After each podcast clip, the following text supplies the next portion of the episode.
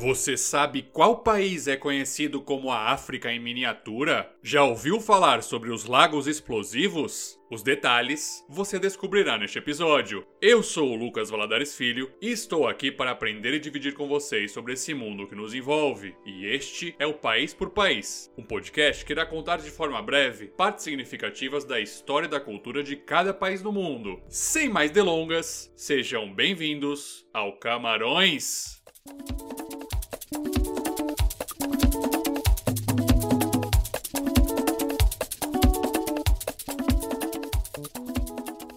A bandeira nacional do Camarões foi adotada em 1975. Ela é constituída por três retângulos verticais de igual tamanho, sendo da esquerda de cor verde, o do meio de cor vermelha e o da direita de cor amarela.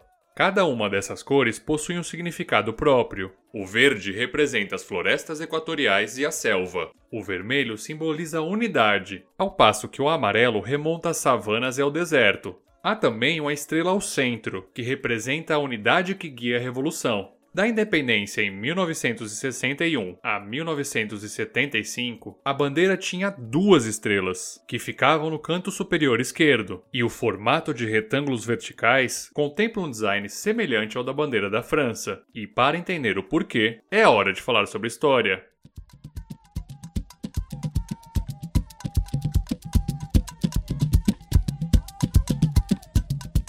Camarões é um país localizado na região ocidental da África Central, com acesso ao Oceano Atlântico. Algumas cavernas do território contam com registros de hominídeos que antecederam a existência dos Homo sapiens. Um dos grupos étnicos mais antigos que habita o país é o dos Baka, que por muitos anos foram tratados como pigmeus, termo hoje considerado genérico e pejorativo pela historiografia.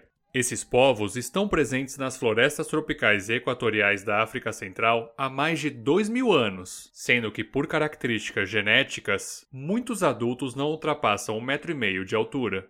Em 1472, navegantes portugueses chegaram ao estuário do rio Uri e denominaram o território como Camarões, justamente por encontrar uma abundância desses crustáceos na região. Os portugueses aproveitaram para estabelecer feitorias e entrepostos de escravos, que eram encaminhados para as Américas. Uma série de missionários também chegou a acompanhar os portugueses. Com a proibição do tráfico de escravos ao longo do século XIX, a ocupação europeia ganhou novos contornos. Em 1868, uma companhia mercantil alemã de Hamburgo estabeleceu seu primeiro entreposto no Rio dos Camarões, iniciando a presença alemã na região. Em 1884, o Império Alemão reivindica o território, passando a região a ser conhecida como Camerun.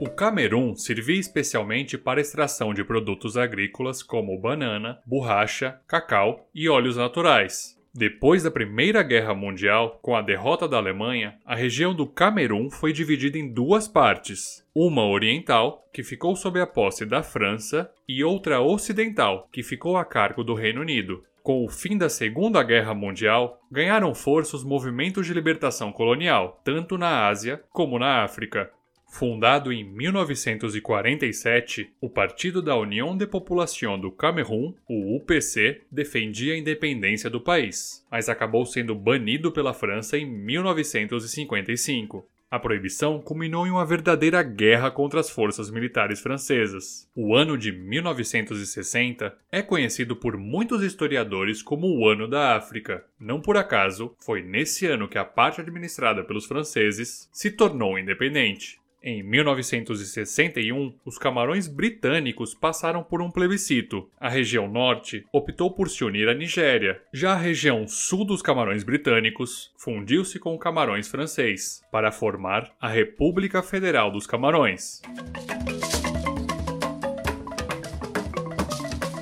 Com a independência consolidada, Amadou Ahidjo tornou-se o primeiro presidente do país. Seu mandato durou até 1982 e ficou conhecido pela adoção de fortes medidas centralizadoras. Prova disso é que em 1966, seu partido, a União Nacional Camaronesa, tornou-se o único partido legal. E em 1972, foi abolido o sistema federativo de governo, sendo criada uma república unitária no país. Em 82, Amadou abriu mão do poder. Seu sucessor, Paul Biya, comanda o país desde então, acumulando quase 40 anos à frente do governo. Em 1984, o país foi renomeado para a República dos Camarões, sendo que o Brasil também o reconhece como a República do Camerun, também em 1984, Biya sofreu uma tentativa de golpe de Estado, mas conseguiu se manter no poder. Na década de 90, o Camarões retoma o sistema pluripartidário e, desde 92, realiza eleições presidenciais em turno único, tendo Bia sido reeleito em 1997, 2004, 2011 e em 2018. Nesse meio tempo, em 1995, o Camarões ingressou na Commonwealth, uma liga de ex-colônias do Reino Unido.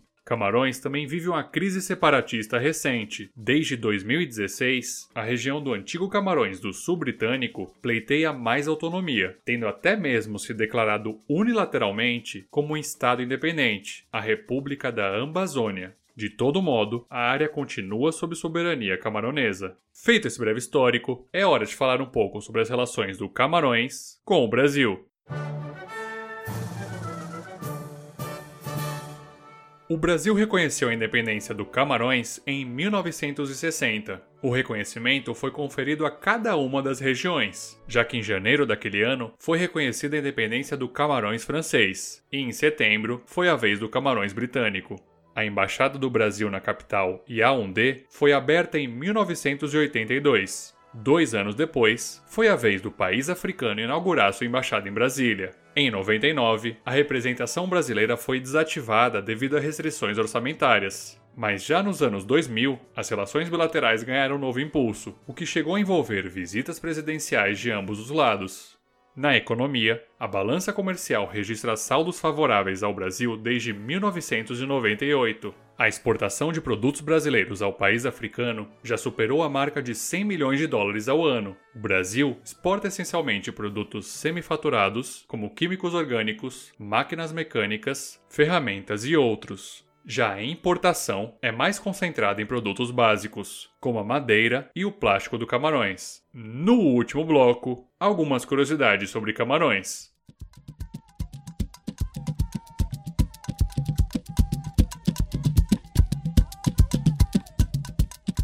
A diversidade cultural é um traço das nações africanas. No caso de Camarões, calcula-se que existam mais de 200 grupos étnicos e 250 línguas e dialetos nativos. Por sinal, o Camarões é conhecido como a África em miniatura. Isso porque o país contempla uma área costeira, que é banhada pelo Golfo da Guiné, desertos e savanas ao norte, montanhas ao centro, selvas e florestas a leste, minas de ouro, vulcões, e até mesmo lagos explosivos. Isso mesmo, os lagos Nios e Munon, localizados a noroeste do país, são conhecidos como lagos explosivos, basicamente porque armazenam uma quantidade altíssima de dióxido de carbono em suas profundezas. Além de todos esses fatores mencionados, o curioso é que o próprio território do país tem uma forma parecida com a do continente africano, só que invertido verticalmente e em proporção bem menor. Na economia, Camarões é reconhecido pela exportação de petróleo, cacau, alumínio e madeira, que são exportados especialmente pela cidade portuária de Duala.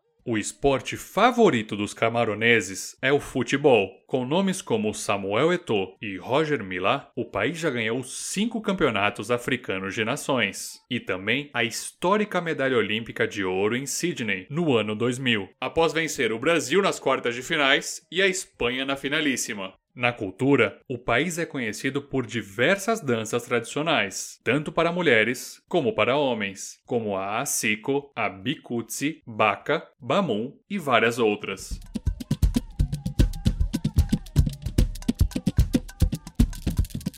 O País por País é um projeto independente E você pode nos ajudar compartilhando o podcast. Fontes e referências estão no site www.paisporpaís.com.br.